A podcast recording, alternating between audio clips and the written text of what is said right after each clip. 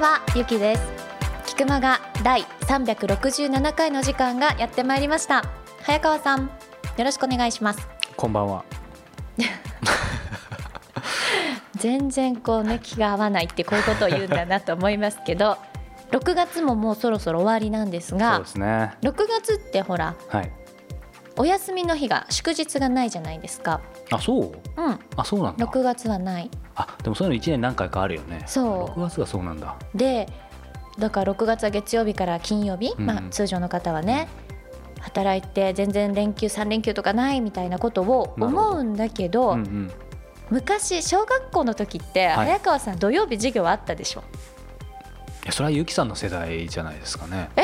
僕の世代からこう完全週休2日なんでゆ制とり世代になってんの 逆じゃんみたいな。いそうだよ。や土曜日あったね最初。途中から高校ぐらいでなくなったんじゃない中学か。だからそう考えると、あの時ってお休みって日曜日だけとかだったじゃないですか。先生とかもそうだよねそう。むしろ。だからそう考えると6月休みないわーみたいな話をしてても、うんうん。昔もっとなかったよねと思ってそう考えると今は休んでもいい日にちは増えたけど、でも皆さん休んでないよね、そうん。とは言っても土曜日もお仕事されてる方も早川さんなんていつがね、お休みっていうのも特にないじゃないですか。すね。常に心はマラソンですから、なんなの？いやでもね今思ったんだけどこうゆきちゃんがせっかくこの6月をね辛い6月をみ、まあ、ある意味辛い梅雨もあるしね、えええーみ皆さんくぐり抜けてきたし、まあ、お疲れ様っていう意味で今こう逆に昔はそうだったんだよっていうふうに言ってくれたんだと思うんだけど、はい。思ったんだけどさもうそうやったらいいっそのことほら6月梅雨だしさあの前回か前々回もほらもう具合が悪くなるって言ってたじゃん5月6月。そうそうそう。だからもう6月休みした方がいいよね。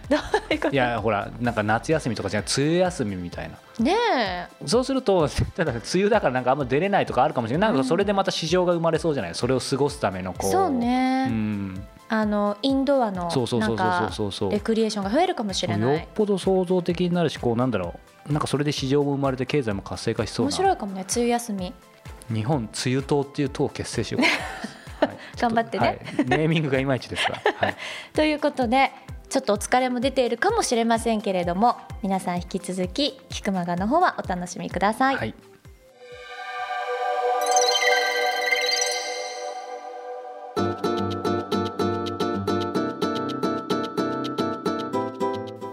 月の菊間がインタビューです。さあ6月はシェフでありそして起業家でもいらっしゃいます荻野真也さんのインタビューをお伝えしてまいりました。はい、そして今週が最終回ということですけれども、はい。すみません、今回も最後まで間に合いませんでした、はい、あの荻野さんのインタビュー、まだできておりません、この収録時に。ねうん。なのでどんな展開になっているかは私も分かんないんですがただ荻野さんがめちゃくちゃ、えー面白くて熱い方ということは事前に知っておりますので、えー皆さんきっと楽しんでいただけてるんじゃないかなと思いつつ僕も、えーインタビューするのを楽しみにしてます。さあそれでは荻野さんのインタビュー最終回お聞きください。今のまあ起業家、まあ、個人としてもそうですけど、はい。少し話を、えー、とまた変えたいんですけど感性、はいまあ、僕的にはその荻野さんってやっぱ職人さんって言って、もうちょっと言うとクリエイターだと思うんですよね、まあ、そういう意味では同じ同業だと思わせて買っていただいてるんですけど、やっぱりその自分の感性とかクリエイティビティ、うん。まさに料理の世界でいけばそれをどれだけやっぱ磨けるかアップデートできるかってすごく大事だと思うんですけど、うん。そのために荻野さんがこう定期的に何かされてることとかはい。ってあります、旅に出ることと、うん。いろんな人と話をすることと、うん。なんすかね？本を読むこと、うんうんうんうんその3つじゃないですかあねでもシンプルですね。そのはまあ、さっきね本もあったしうん。人と話もってありますけど、うん。その旅っていうとそれはどういう荻野さん旅なんですか？つまりこう自分のある意味仕事に直結するようなありきの旅なのか、えーうん。どんな旅でもそういうこう何かアンテナ張ってるのかとか、いやっぱりその食べ物ってその国の文化を象徴する、はい一番大きいものなんじゃないかなと思うんですよ、うん言葉よりも、うん。言葉って多分同じ言葉話すしてても多分、はい食文化って多分全く別のものって多分、ええ。国国によってあると思うんですよ、だから同じ英語話しててもイギリスとアメリカって全然違うし、はい。フランス語を話して、えーいても結局モロッコとフランスってやっぱ全然違うし、まあ、そこの食文化を見るとすごく面白いんですよね、うん。だからどの国に行ってもその国の食文化って必ずあるんで、うん。だから香港に行こうがハワイに行こうが、うん。大体そこであの食べられるん。ローカルフードをなるべく食べるようにしてるんですよ、あローカルフードですね。レストランとか行かずに。だ夜まああの例えば世界のトップレストランみたいなとことはまた違う。一切行かないです、ね、むしろ行かない。行かないです。うん、興味がない。なるほど。全く興味ないですね、これまた敵が増えるかもしれないですけど大い丈夫でしょうか？やーもうもうもういいです僕は。も うはい。そうか、はい。そうすると,、うん、とその旅で、はい。なんだろう直接がっついてそこからネタを探そうっていう感覚とも違う。どうどういうアンテナアンテナもそういう意味では別に張ってないのかな。つまりあんまり欲を出してないのか。それで結果的にインスパイアされるみたいな、なんか結局経験って体験じゃないですか、はい。だから本で読どれだけ読もうがテレビでどんだけ見ようが、結局それを食べ食べないと味って分かんないですし、その街の空気を吸わない限り、はい。なかなか行った行ったことにはならないと思うんですよね。うん。だから行ってそこの人と話をして、うん。えーそこでみんなが普通に食べているものを食べて、はい。え帰ってくると今まで自分が作ってたものにいつの間にか影響が出てきたりとかってするんですよ。うん。結局料理って塩味とはい。酸味と甘さと、うん。なんか苦さの全部組み合わせじゃないですか、あーなるほどね。うん、ちょうど今本作ってるんでこうなんかこういうこう酸味と甘みとのマトリックスみたいなの作ってるんですけど、へー。結局はそれってあの世界各国の調味料はい。をに置き換えても全部できるんですよね、はい。だから日本で、えーっとそれをやったら逆に面白いんじゃないかなと思っていて、だから日本人ってその本当に外国の食文化だったりいろんな文化カルチャーを受け入れるなんか寛容さみたいなのってすごくあると思っていて、だから日本人だからこそできる多国籍料理みたいなのってあると思うんですよ。日本人だからこそできる多国籍料理、はい、だからモロッコっぽいあの雰囲気を醸し出しつつそこにハワイアンが入ってるみたいな、これ一体何料理なんだみたいなのってえ逆に日本人日本だからこそ受け入れられる部分って、はい。これからなんかがあるような気がするんですよ。うん。僕ちょっとそこやりたいなと思っていてえその辺をなこれからあるような気がするんですよっていうのは、まあ、それこそ言語化難しいけどな,、ん、なんで最近特にそうか感じるんですかね？なんか僕いろんな国もアフリカからヨーロッパからもういいろんなとこあアジアも行きましたし、はい。い、ろんなとこ行って結局あのフランス料理ってどの国の一流レストラン一流ホテルに行ってもダイニングは大体フランス料理なんですよ。はい。っていうことはなんかフランス料理ってどこの国に行っても受け入れられる何かががあると思うんですね、はい。でそれを勉強して1から10まで勉強した僕らが、はい。その、まあ、一流のそのホテルのダイニングではない、はい。そのローカルフードっていうところに目を向けた場合、もしかしたらこれっていろんなことができるなって思ってるんですよ、だからその僕らが考えるワンハンドフードハンバーガーでもサンドイッチでも何でもいいんですけど、はそれって多分本気で考えたらなんかすっごい面白いものができそうな気がするんですよ、だから今年中にちょっと僕ワンハンドのお店を1個作りたいと思ってるんですけど、へはい、えだからモロッコのピタサンドの中にはい。僕らがあのぎきっちり作ったソースとバッチリ焼いた肉があってでなんかこうアジアン風の、はい。えー、とデリがそこに一緒に入っているサンドイッチって多分世界中見回しても多分ここにしかないはずなんですよね。世界中のの文化あのそのフードカルチャーがミックスされはい。たサンドイッチがここにあったら、それって面白いじゃないかなってちょっと思ったんですよ。そうなんそうなんですよね。まあ、そんな中ではい。こう今ふと思ったんですけど、まあ、荻野さんこうやっぱり常にうん。僕の中ではこう全力ではい。全てを傾けてる感じなんですね。あのブログも含めて、今すでに2時間近く経過してブログ更新してないちょっと禁断症状出てないからだ大丈夫ですか？全然大丈夫です。大丈夫かと思うんですけど、はその中でバランス？っはい。てどっかで取ってるのかなちゃんと。何で取ってるんだろうなって。その辺の感覚ってご自身的には全然別にアンバランスでも何でもないいやもうバランスっていうのはもう僕の中でも一番気にしてるあされてる。ところなんですよ、はい。もうなもう全てにおいてバランスって大事だと思ってるんですよね。あやっぱりそうですか。はい。となると、はい。ご自身でご自身を俯瞰することって難しいかもしれないですけど僕からすると全て全力疾走。はい。フルパワーって感じですけどそうじゃないってこといやですよね。けど結局例えば仕事がもう全力疾走で、はい。で例えば遊びの方も全力疾走で、はいはい休む時も全力疾走だったらバランス取ってるじゃないですか。あそうですね、はい。はいはいはい。休む時も徹底的に休むんですよ、うんうんうん。昨日も実は僕10時間ぐらい寝たんですね。あそうなんですか、はあそれちょっとこうなんかすごいネタ感が。い寝た感あるんですよ。冗談ですけどね。あそうなんですか。そうなんですよ。遊ぶ時は遊ぶっていうのは例えば、いやもうだから自転車200キロ超えた後に、200キロ、はい、その後にランニング25キロ行くとか。まあ、そこだけ聞くとむしろ遊んでなくてまたストイックだなみたいに思うんですけどご自身ではそういう感覚じゃない。そうそうそうもうそれはもう遊んでるんですよ。で日の出から日の入りまで海に入ってサーフィンやるとか、はい。はい。はい。ヘトヘトになるんですけど、はい。それぐらいやりますね。あじゃあそのそういう意味でバランスは一つ取ってるけど、はい。ただやっぱりやるのは徹底的な結構極端なタイプ。はっちゃけますね基本的に何でも。かんでも仕事でももう徹底的に思いっきりやりますし、はい。遊ぶ時はもう本当に、うん。そうか。でも今そのバランスが子供が生まれたことによって若干崩れつつあるんですよ。あそうか、はい。お子様えっ、と多分今半年ぐらいですね。半年ぐらいですよね、はいはい結構半年半年でまた大変な大時じゃ変ないですす。か自分のペーースを乱す乱すも。そうですよね、はい、いつ泣くか分かんないですし。お父さんそっくりな。すべてがそっくりなパ,、ね、パパそっくりなあのお坊ちゃんですけど。そうするとね。はい。やっぱりこうそうは言っても現実的にすやっぱ外にいる方がそんなにすごいお子さんとべったりっていう時間はないわけですよそうですね。だから休みのそこもだからバランスだと思ってて、仕事の日はもうもう思いっきり仕事をし、するんですけど休みの日はもう徹底的に家庭にいようかなっていううんうんうんうん。感じで今まではもう休みの日もなんやかんや打ち合わせとか、うんなんかあの行ったりとかって出張とか入れてたんですけど、一切休みの日月曜日はもう出張からないから全部入れないようにして、うん。ずっと家に家族と過ごすようにするっていうのを決めたんで、うん。まあ、そこでバランス取ろうかなっていう。ああなるほどね。はい。そうか。その中でやっぱり気になるのはこう奥様。はい、ねあんまプライベートは明かさないかもしれないですがいやいやそうですよ奥様は、はい。その辺なんだろう。こうお一人でというか、はい。ほらお荻野さんがずっと主主婦の負で夫で入ってるわけじゃないから、うん。結構その辺大変だったんじゃないかなとかなんかその辺でこうあの昔は結構いろいろあったとかいやーもう喧嘩しましたよそれは。しました。はそれはどんな喧嘩があったんですか？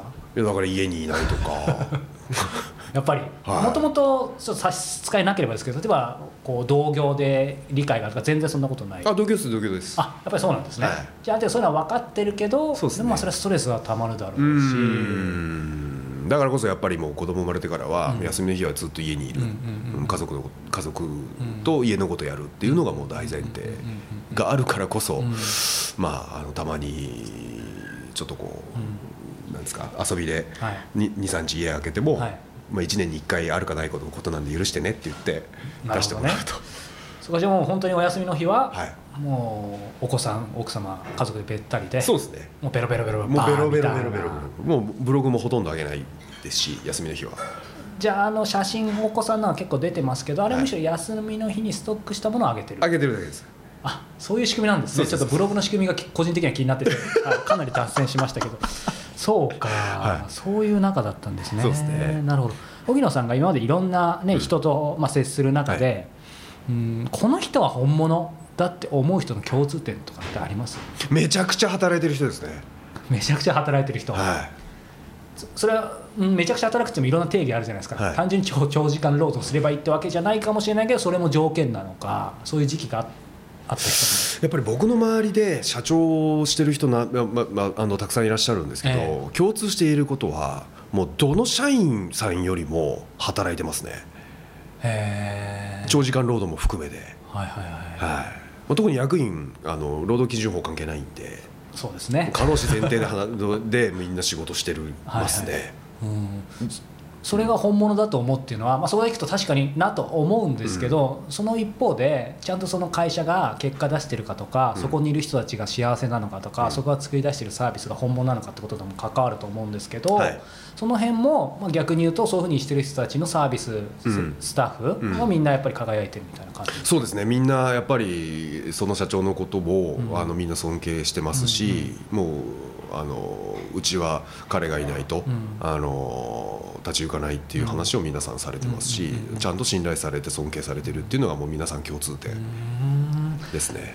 やっぱ物が言えるぐらいまで働いてないと、もう言葉に説得力が出てこないんで、うん。俺がこんだけやってんだからお前お,、前も分かるよなぐらいのことが言えるようにはならなきゃいけないなと思うんですよ。うんそうかまあでもそんなのを感じつつもやっぱり心理として荻野さん的にはあるんじゃないかなってやっぱ思うってことですよね。うん。本物の人たち結果出してる人たちっていうのは、はい。はなるほど。すごい貴重なあのお話が伺ってきたんですけど、うん。あのそんな荻野さんがはい。今まで一番お金をかけてきた仕事以外。これ僕こう思うんですね。やっぱりお金って、うん、とその人の価値観とか、いろんな大切にしてるものとかって出てくると思うんですよ。はい。であえて仕事以外、まあ、仕事っていうその線引きは難しいですけど、うん。何にかけてきたかなっていう本とのははい。趣味ですね。あやっぱりそうなんですね。でも本っていうとやっぱりたかだかはい。一冊ビジネス書も1500円じゃないですか。とするとしかもいちいち中古で買ってなさそうだと思うので、はいそれ相当買ってますよね。めちゃくちゃ買いました。6000冊ぐらいありました。マジですか？家に。床抜けるなと思ってそれだけで奥捨てたんですけどさんから怒られるんじゃないですか？もう。うーん。まあ必要なんだったらうんいいんじゃないっていう。6000冊。はい。いくらね丈夫な荻野邸でも知らないですけど。6000冊はね、まあ、いまあうち1階ですけど、はい。床抜けるんじゃないかなっていう感じぐらいめちゃくちゃありましたね。で一旦全部処分して、はいはいはい。でまた今増えてる感じですね。その本はまあじゃあ分かりますよね。6000冊あれば相当かけてますよね、もあるし趣味？趣味は、まあ、トライアスロンやってるっていうのがあるんですけど自転車と、はい。まあ遠征費用と。あそうか。結構かかりますよ結ね構かかるんですよ、はいはいはい、で今自転車も2台2台あるしあとランニングシューまあランニングシューズも大した金額じゃないですけど、うん、あとはそれに例えばジジムをに使ったりとか、でもねあのいくら荻野さん忙しいといえども、はい。確かに体動動かしてるかなんかな僕この間結構意外だったのがブログで、その走った後かなんかに、なんかハンバーガー食ったりこう 牛丼食ったりとかこうしかも多分こうお店の名前とかあげないですけど多分あの勇気とかじゃないですよね。こうだからあ結構なんか真逆というかイメージと。まあ仕事でやってるからまああんまり普段は別にあれなのか。だから2つの意味でこう普段もて徹底して全部こう何でも外で食べる時もそういうものにこだわってるわけではないしあと結構いろいろ食いまくるのかなみたいな。その辺ってまあたまたま運動の直後のあの記事だったのか最近上げてましたよね。ジャンクフードは食べないですけど、はい。まあ、練習の合間に、はい。まあ、自転自転車で走ってる時に、はい。まあ、ロードサイドな、はい。まあ、某牛牛丼屋さんがあったりするじゃないですか、はい。そうピラッと行って食べたりとかします、あそうですよね、はい。そうか。だからいやなんかあそういうもの食べるんだな。もちろんもちろんもちろんもちろん、まあまあ。ただ店でまかない作るんですけど、はい。それはもうきちんとあの一から全て作りなさいよという形で,で、はい。はい普段はだからもう週週6日はそういったものを、あの口にせずあのはい。必ず自分たちで作ったものを食べるんで、あははただなんかこうさっきの話ですけどじゃあ絶対外で食べる時も、はい。もちろん基本は健康でしょうけど、じゃあ絶対もうとにかく食べないみたいなことはないあ全然全然全然。僕はもう全然ないですね、うん。はい、でなんかその辺の柔軟性ってやっぱ大事かなと思ってて。そこもやっぱバランスだと思うんですよ。そうですよね、うん。そうしないと。あんまりやりすぎちゃうと。まあ、しかもね場合によっては一緒にこうその練習とかうん。走ったりなんかしてる人いるわけですよ、ね。そうそうそうそういや俺ちょっと無理だよ牛丼屋はっていうえわけにはコンビニをちょっとやめようよみたいなことを言言えないし、うん。荻野が全部とにかく生産者の顔が見見えてるものしか食わないよみたいなね感じだとねそうか。なるほどね、はい。でまあ僕自身は別に僕が不健康になっても別にいいと思ってるんですよ。僕いつ死んでもいいと思ってるんで。あまあでもね。でもまあまあでも健康じゃないところは、うん。まあ、もちろん仕事に支障出るんで健康しなきゃいけないんですけど、僕が食べるものは、あのまあ、そんなにあんま気気使ってないっていうか、そうかそうか、まあ、そんな中でこうあといくつかだけお話伺いたいんですけど、こうチャレンジっていうキーワードで、はい、今のこの5月某5月、はい。現在の、えー、荻野真也にとっての最大の今の進行中のチャレンジって何ですか？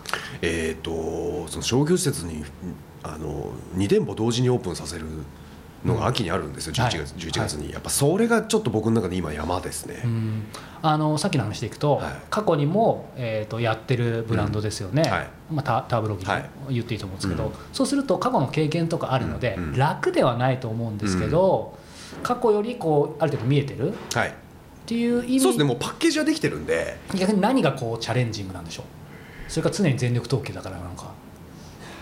結局その今回取り組む相手っていうのが、うん。その日本で一番売る商業施設なんですよ。あそうなんですね。売上金額でいうと、はいはいはい。だからもう、まあ、その川崎の物件なんかもう本当にあの桁違いに多いところなんで、大丈夫かなっていうのが。あそこに入って？んそのごめんなさい。大丈夫っていうのは つまりあの繁盛はするでしょうけど逆にそそこに入っちゃって追いつくのかなとかそういう生産が追いつくのかなっていう。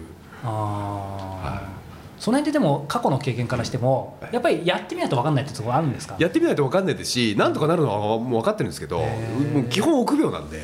あそうなんですか？臆病です臆病ですあまあ、でもだからこそ一つ一つ確実にリスクヘッジとかもしとくみたいなそうですねそうですね、はい、ただそのためにこう、今おっしゃったように、うん、まあなんとかなることは分かってるって中で、ただうんちょっと具体的に聞くのもあれですけどどどういうことを今の荻野さんとして過去の経験もある中でそこで何を今やることに注力してるんですか？ごめんなさい。そうですね。えー、っとその2店舗を開けることは、もう事前に分かっているし何とかなるの分かってるんですよ。それ一点それにプラスアルファ、うん、新しいワンハンドフード屋をやりたいっていうのがあったんですよ。はいはいはい、そう。それを今同時進行で3件同時にやってるんで。大変ですね。そこがちょっとチャレンジですね。その川崎エビナに関しては何とかなるんですよ、うんうんうん、だそれは大丈夫なんですけど、うん、もう物理的な仕事量が増えるんでそれプラスアルファ新しい業態として、そのもう本当に世界中のフードカルチャーミックスしたワンハンドフードを、やれるかなっていうのはちょっと今最大のチャレンジですね、それは自分の中で全部見えてるんですよね。ある意味。そのワンハンドフードのところで見えてるというか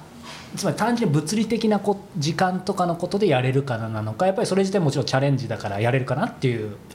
えっとそのワンハンドフードの方はまだ全く見えてないんです、はいでももう今年？今年もうほぼ決まってるんですよね。そうなん実はその農家さんにお願いをして、はい、牛肉をもう今3頭毎月3頭ずつ買ってるんですよね。あすでに。はい。でそれ今今すくすく育ってるんですなるほどなるほど。それ仕上がるのが大体秋ぐらいなんですね。結構もうすぐじゃあすぐですよね。そでその牛をううまく生かしたワンハンドフードをやりたいな、で今結局なんか代官山でも青山でもそうですけど、はい、なんか海外から日本初上陸みたいな話が多いじゃないですか、はいね、ふざけんなと思ってて。なんで日本にこんなにいいもんがいっぱいあるのに何がなんでわざわざ海外からなんかわけわかんないもの持ってくんだと思うんですよ、だから僕はか日本の国内で、うん、あのかかっこよくて美味しいものをちょっとやりたい、はい、いいんですよ、うん、うん、だそれをあの方向づけるためのあの1軒目のお店なんで、はい、何としてでもちょっとうまくやりたいなと思ってるんですけど。なるほど。あのその中でこれ今のチャレンジですよね、はい、とても先を考える余裕はないかもしれないんですけどでもやっぱりその人生をかけてのチャレンジっていう部分で荻野さん何かあります？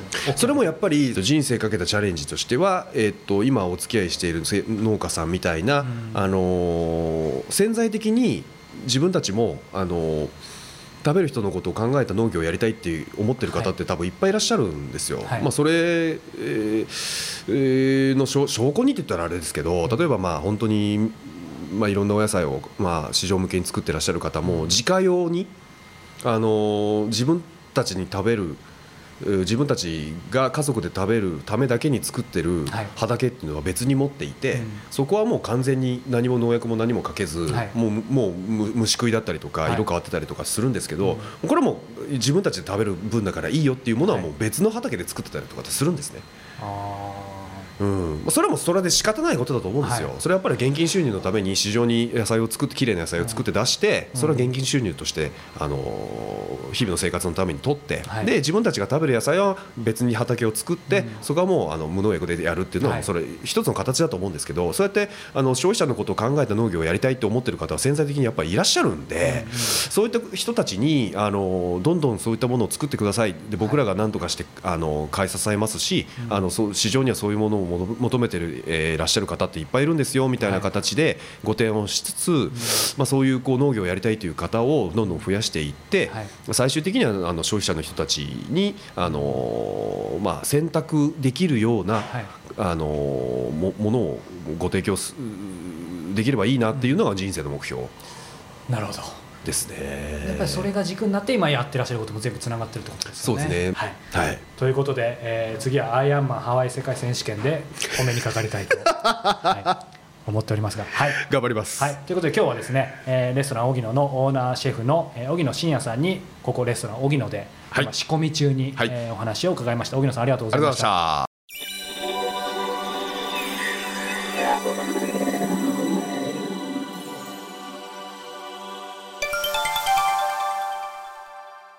教えて早川さん。おありがとうございます。また。今月はたくさんいただいたので、はい。2回目の教えて早川さんです。はい。それでは早速質問の方を読ませていただきます。はい。ポッドキャストネームワイコさん。女性の方からです。はい。早川さんいつもメルマガを楽しみにしております。はい。私は女性のキャリア働き方仕事と家庭の両立の分野を専門にフリーランスとして活動しており先月今月に関連書籍を出版しました。おめでとうございます。今後企業向けに女性が活躍できる組織づくりサポートや働く女性ママ向けの商品開発 PR などをしていきたいと考えています。早川さんは大手企業の広告や CM のコンサルティングもされているとポッドキャストの中でお話しされていましたが個人が法人向けの仕事へ展開するためのアドバイス。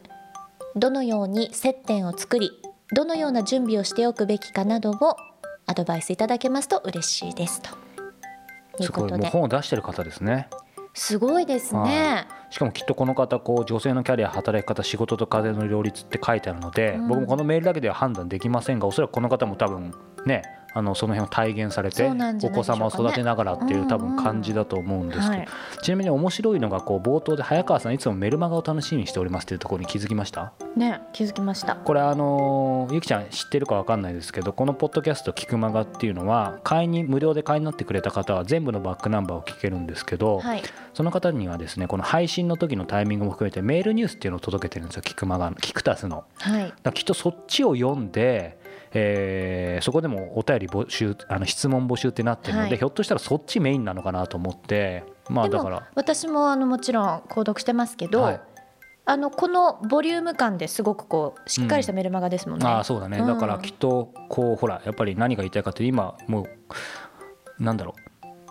ポッドキャストからなのかメルマガからなのか何からなのかわからないっていうだからなんかまあ面白いなとそしてありがたいなと。ねえ、はい。この方もほら書籍を出版される方だから、うんうんうん。文字情報を視覚的に捉えることの方が慣れてらっしゃるのかもしれない。ということで、えーこう質問いただいたんですけども、そうですね。僕自身の経験も踏まえてこう個人が法人向けの仕事を展開するためのアドバイスというところで、まあ、僕自体が振り返るともう完全な個人から始めてますよね。この、うん。えーキクマガ自体もそうだし、はい。キクタスという、まあ、名前後からですからでその時にまあどうやってこうただ最初からこうある程度大きな、うん、例えば企業、えー美術館大学なんかがお客さんになったりしたんだけどその時振り返ってみるとうーん実はですねこう戦略的にやったことはないですね。えって言っちゃうとこれで終わっちゃうんだけど、うん。ただこう間違いなくものを言うのはやっぱり実績。そうですよね。言い換えると信頼、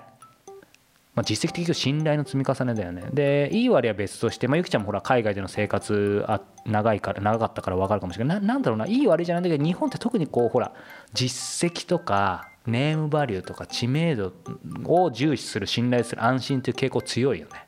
そうですね、うん。それはだってほら大きい会社に勤めてらっしゃる方とかだってねきっとそういうところもあってそういうところに就職もされるわけじゃない？だからいい悪いじゃないんだけどただそういうものが特に日本は強いかなと個人的には感じていて、ただし僕も実績と今言ったはいいもののほら最初はさもうゼロかさ本当もう、なんだろうなけなしのお金じゃないけど持ち駒でいくしかないでしょ実績って。でじゃあその時にどうするかっていう時にやっぱりこうほら前番組でも言ったけどさワンシングじゃないけどさ一点集中でもうここでじゃあどこに仕掛けるか、まあ、仕掛けるっていうとちょっと営業っぽいもちろん営業でもいいと思うね、俺は営業というスタンスではなかったんだけどそこがやっぱり一番大事だと思っていてうーんなんだろうな。特にさ相手が大きな企業まあ個人から法人この方みたいに行くんであれば、まあもちろん本も信頼になると思うんだけそどね。やっぱりそのなんだろうな。彼らに信頼実績を感じてもらうためにはリスクなくこの彼女でもいいですし聞いてる方が何かやるんだったらその方のサービスとか何かをお試しリスクなくねはい。できるものを作ることが大事なんじゃないかなと思うんですよ。うん。でこれ具体的に言うと例えばこの方が何かコンサルをね、えーするんだったら無料のコンサルでもいいし何か役に立つ無料のニュースレターでもいいしそれこそポッドキャストでもいいと思うんですよ。で例えばうちのキクタスのサービスを、まあ、ちょっとだけ明かすと例えばいろんな方の番組作ってるでしょ、うん、でその方たちはあのもちろんなんだろうな世の中のために社会のためにっていうことで第一でやってるんだけどもちろん結果的にはその方たちの例えばサービスにもつながったりさ商品買ってもらうことになってるから皆さんずっと続けてくれてるんだけどもその時に僕なりにこう解釈してるし何かこうポッドキャストやりたいっていう方に話をする時はあの結局例えばさ、まあ、何でもいいんだけどうんある弁護士の人がポッドキャスト番組をやるとしたらえーと、ゆきちゃんさ今ゆきちゃんもほらあのいろんな仕事してるから分かると思うけど例えば事業の人に仕事を頼む時というか例えばじゃあいや弁護士さん探してる時ってさどうやって探す？本当に必要に迫られて。その自分が抱えてるというか、うん、そのまあ、そういう案件みたいなものをこううまくやってくれてるようなそれこそ実績だよね。うん、で具体的に何どんな手段で探す？その人どんな手段？つまりネットとかっていうあそうそうそう、うん、何で探す？今ではネットかな。ネットで探す、うん、本当にネットで探す、うん、それか先にやっぱりいろんなその人だよね。先に自分の信用してる人とかに聞いた後にネットかな。そうだよね、うん、あ素晴らしい。もう一番欲しかった答えいただきましたけど 特に事業とかもそうだしコンサルもそうだと思うんだけど実績大事なんだけどほらどんなにあのその例えばホームページでさすごいって書かれててもさ分かんないじゃん。まあね、もちろん実績今今のこの俺の冒頭の話とちょっと相反するところはあるんだけど分かんないと思うのね。でその時にほらえーと、僕俺がポッドキャストでそのお客さんにやってもらってもそういうことなんだけどその人のサービスをお金を払わずに、うん、例えば直接会わずにさ番組聞いてればさその人がさ本物かどうかってさ前も言ったかもしれないポッドキャストって分かっちゃうわけよ。まあ、だから僕とゆきちゃんも結構これはドキドキなんですけどもこう本質って出ちゃうからだからポッドキャストはま個人的にはこうなんだろうなそのリスクなくお試しをしてもらえるものだと思ってるリスナーの方に、ね、まあ、これは僕自身もされてるっていうことでもあると思うんで そういうビジネスの観点からいくのね。うん、なのでまあちょっと話飛んじゃったんだけどこの方もこう信頼実績を感じてもらうためにはそのなんだろうな。もちろん実績例えば本出しましたもそうだし、えー、過去にこういうことやってきましたって大事だし意味はあるんだけどプラスアルファでその方が本当にじゃあどんなことをするのかっていうね、うん、そこを、えーまあ、リアルでもいいしバーチャルでもリアルに限りなく近い形ポッドキャストのようなものを使って、えー、やるのがすごくいいんじゃないかと。リスクなくお試し相手にとってね、うん、つまり「How」よりも、まあ、何を誰にやるかだよね。っていうことが大事かなと。だからポッドキャストでも他のものでも何でもいいんだけど最初にその最大のポイントっていうのは誰にそれを届けたいか。その番組でもブログでもコンサルでもいいんだけど。ここをあの話が今どんどんこう広がってるけど言いたいのはみんな遠慮してこう何て言うんだろうな。言い方がこうちょっとダイレクトだけど自分を安売りしちゃうというか、うん、うんとつまり例えばねある業界にうん。クライアントが欲しい時に自分はまだ実績もないから例えばほらすごい大企業の超トップのところ行くんじゃなくてなんかなんか自分でも行けそうだなちょっと背伸びすればぐらいのところで行っちゃう人が多いと思うんだけどやっぱり個人的には一番上を取る。ちょっとすごいビジネスっぽいね。普段聞くまであんまり言わないけど、はい、あの一番上を取ることを狙うといいんじゃないかなと。なるほど。でたとえ1年で1年それをこれ極論だけどたとえ1年でその1社しか取れなくても、うん、一番上の1社が、えー、自分のお客さんになってくれればそれが冒頭で言ったの圧倒的な実績になって、えー、そこより、えー、小さな企業だったり、えー、下のサービスをやってる企業だったりしてもそういうところにも、えー、取っていくのは難しくないんじゃないかなと、うん、やっぱりほら本当の実績になるから。そうですね、うん、だポイントっていうのは何だろうな0から何か1にする時の1を何の1を取るかだよね。そうね、つまりどどどの1を取るか。だどちらにしても0から1ってほら大変なわけだからさ、うんうん、だからまあ僕自体もこの菊間が、まあ、直接ビジネスとはちょっと関係ないけど菊間がにしたってこうほらずっと続けてきてるからその実績がつながって、まあ、いろんな方が出ていただけるっていうわけなので。うんまあ、ちょっと久々にこう力が入ってしまいましたがこうビジネスの話になると少し力が入ってしまいますが、まあ、こんな感じかなと思ってますけどゆきさんどうです？あとは、まあ、冒頭で早川さんもおっしゃってましたけどやっぱりこの方がおっしゃるからこその相手に信用してもらえるっていうのはやはり、おそらくきっと働く女性でありお母さんでもあるんだと思うんですね、うん、だからそれを私が結婚もしてなくって子供のいない私が言うよりもよっぽどそこってすごく違うじゃないですか。説得力あるよね、うん、やろうとなさってることが、うん、だから、まあ、もちろんこの方はそのこと分かってるけどもそれでいろんな方にも言いますよね。自分だからこその強みというか説得力のあるものを前に出すことが、うん、一つまた実績を作る上で重要になってくるのかななんて思いましたね。ということでこうかなりリアルなコンサルティングみたいになりましたけど、まあ、たまにこういうのもなんかありがたいですね。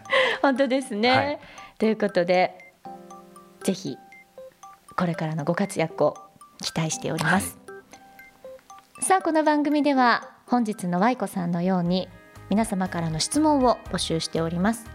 今日のようにねちょっとビジネスに関する早川さんのお考えなんかも質問していただければ誠心誠意お答えしてくださいますので。政治家みたいです 宣伝カーみたいな。そうどしどしお寄せください、はい、キクマがトップページ入っていただきましたら右上に質問フォームのバナーがあります。こちらから早川さんへの質問をお寄せください。質問を採用させていただいた方には Amazon のギフト券500円分をプレゼントさせていただいております、はい、そして早川さんがやってらっしゃるコスモポリタン、はい、こちらの方もスペインのバルセロナで豆腐カタランというお豆腐屋さんをやっていらっしゃいます。清水立夫さんこの方のインタビュー全編通じて無料でプレゼントさせていただいておりますのでぜひサイトの方チェックしていただければと思います、はい、では URL をお伝えしておきましょう。www.e-cosmopolitan.com e-cosmopolitan politan.com ですさあそしてこのコスモポリタン以外にも早川さんライフワークのはい。傭兵早川 .com、はい、こちらの方いろいろな早川さんが海外で経験した面白いエピソードやインタビューの裏話が満載だと伺っております。はい。あの皆さんの人生に役立つようなことを日々精進して書いておりますので こちらもご覧いただけると嬉しいなと思います。そして、えー、What does Japan mean to you ということであなたにとって日本とはということで、えー、日本や海外に住んでいる日本にゆかりのある外国人の方に、えー、僕がえ、インタビューしている、え、記事も不定期ながら掲載しています。で、えーと、これは今お話し国内外でやっていきたいと思うのであの皆さんのお知り合いだったり、えー、何か知ってる方でこの方面白いんじゃないかなっていう方がいたらまあ、菊間がのこのね問い合わせフォームでもいいのでお知らせしてくれると、まあ、またそこでチャンスが広がっていいかなと思っています。さあこんなところで今月もお別れの時間がやってまいりました、はい、ちょっとね今月はインタビューの菊間がのところで、はい、変則的なそうですねね、ことでちょっと皆さんも残念と思われた方もいらっしゃるかもしれませんが、はい、こんな時もありかなとそうですね。思っていただければ。そう次月は絶対ちゃんとしてますっていうかなりプレッシャーして頑張ります。まあでもそんなところもこうライブ感があふれなんか出ててよかったんじゃないかなと、ね。うん、はい。ナイスフォロー。と思いますので皆さん来月もぜひ菊間がお楽しみになさっていてください。さよなら